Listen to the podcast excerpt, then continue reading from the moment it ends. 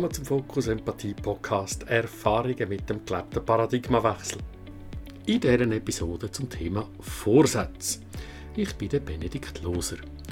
In den nächsten knapp zwölf Minuten wirst du vier Facetten zum Thema Vorsätze aus verschiedenen Blickwinkeln begegnen. Möchtest du ein bisschen inspirieren oder wenigstens unterhalten? Also bei allem Ernst in der Sache, nimm dir vor, es nicht allzu ernst zu nehmen.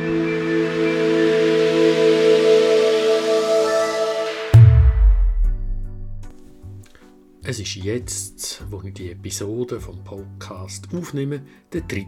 Januar. Ein perfektes Datum fürs Thema Vorsätze.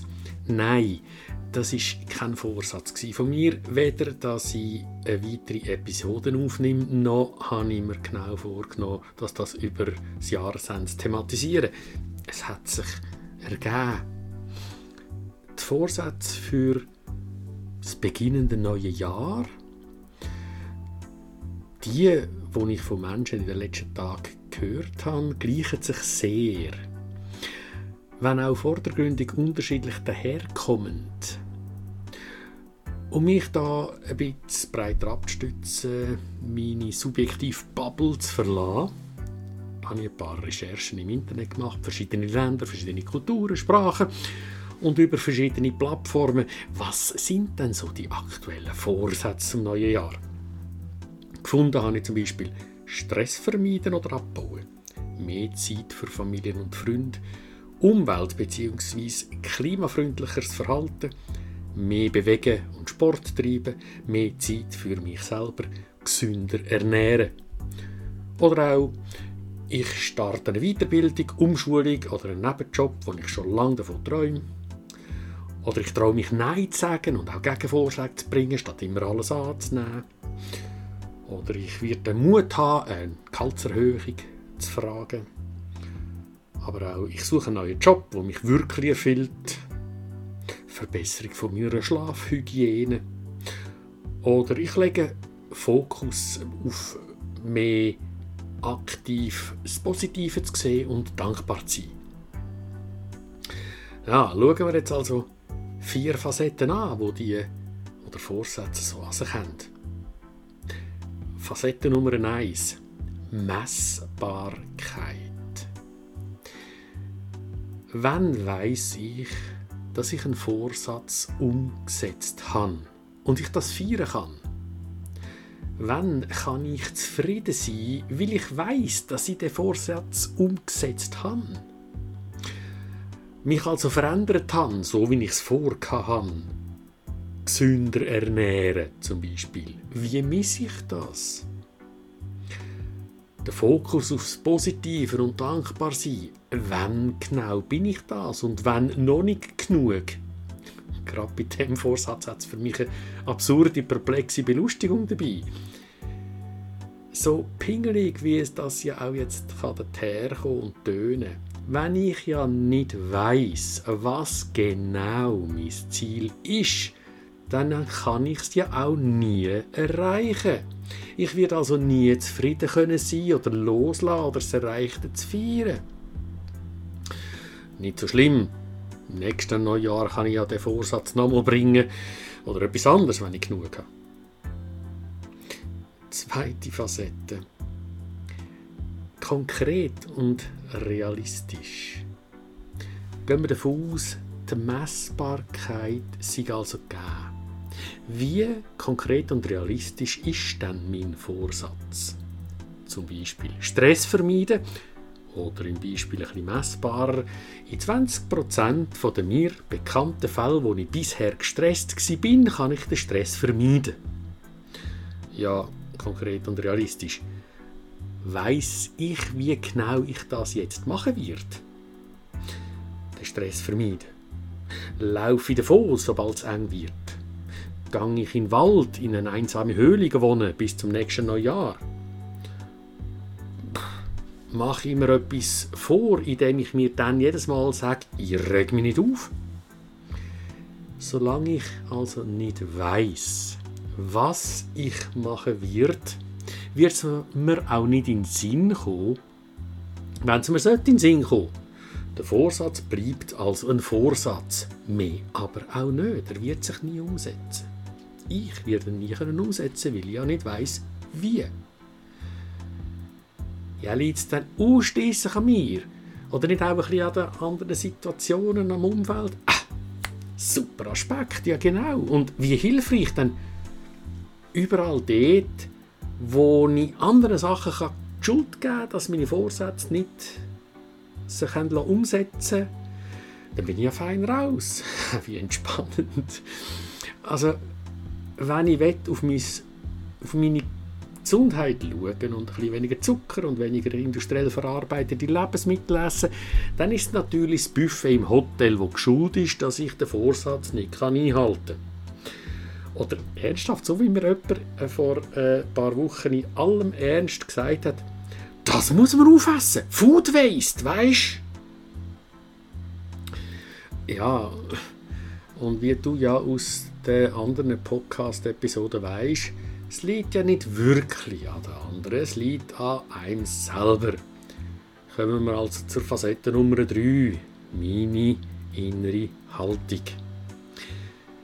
Wenn wir etwas verändern in unserem Leben, sei es im privaten oder im geschäftlichen, machen wir meistens Gleiche. Wir tun unsere Verhalten verändern oder Verhaltensveränderungen vorschreiben. Sei es als neue Verantwortlichkeit, Regeln, Prozess, Strukturen oder so im Geschäftsumfeld oder im Familienleben heisst es dann halt einfach Ämtli. Man verändert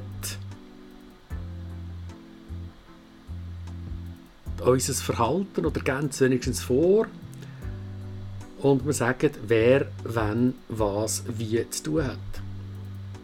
Hilft das wirklich? Das wissen wir es.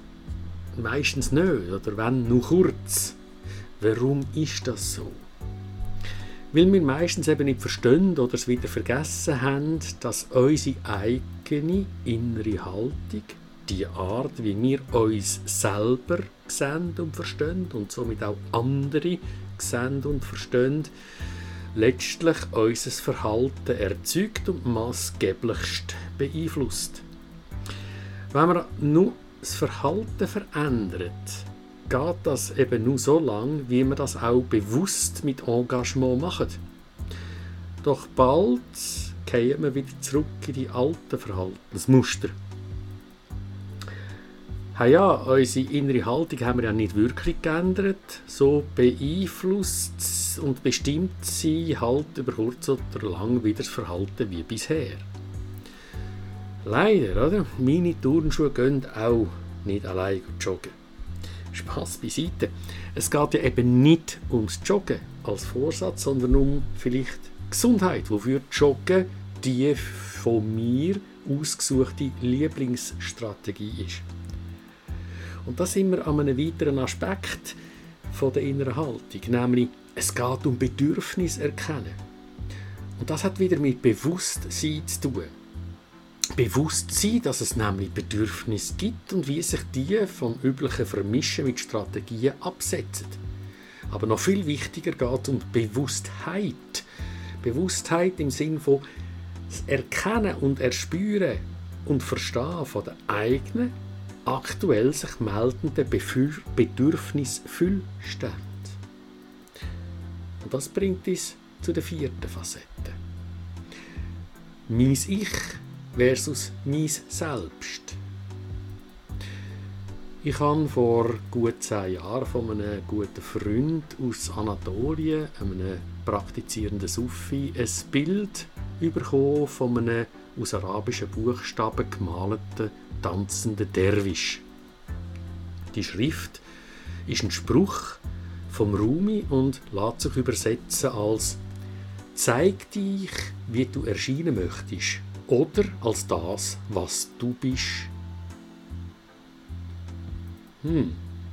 Warum fokussieren wir Menschen uns so oft auf unser Verhalten?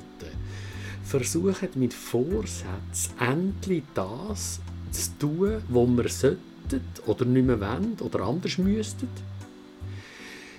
Bestenfalls haben wir vielleicht tatsächlich unsere Bedürfnisse klar, was bei Neujahrsvorsätzen kaum der Fall ist, weil Bedürfnisfüllstände sich bekanntlich recht rasch ändern und kaum für ein Jahr Bestand haben.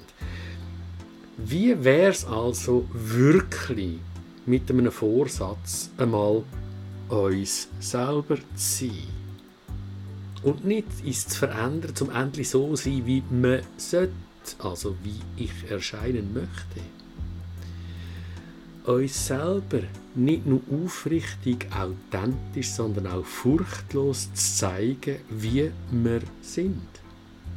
Und andere einzuladen, uns so zu sehen. Erst recht, wenn die anderen eben anders sind oder sich anders geben. Wie wäre es mit einem Vorsatz, einmal unerschrocken neugierig auf uns selber zu sein? Was bin ich wirklich? Wenn ich alles tun und mache, alle Rollen, alle sozialen Spiele und Prägungen weglasse, ich mit mir, was bin ich denn? Was macht mich aus? Kann ich mich annehmen, ohne etwas zu tun, wo ich gerade gar nicht bin? Oder meine ich, ich kann mich nur annehmen und andere können mich nur lieben, wenn ich etwas anderes mache, als ich bin? Wie viele Menschen, die bei uns in den Seminaren oder im Coaching sind, kommen etwa an den Ort und dann heisst es, ich will meinen Partner, meine Partnerin sehen, wirklich, aber ich sehe nur eine Fassade. Oder umgekehrt, mein Partner oder meine Partnerin sagt immer wieder, sie will mich wirklich sehen und verstehen. Meine Frage ist dann, zeigst du dich dann oder zeigst du eine Fassade? In dem Sinn und wirklich in aller Aufrichtigkeit, ich wünsche dir ganz viel Erfüllung bei all deinen Vorsätzen für das Jahr oder wenn auch immer, mögt dir gelingen mit dir, was du wettisch.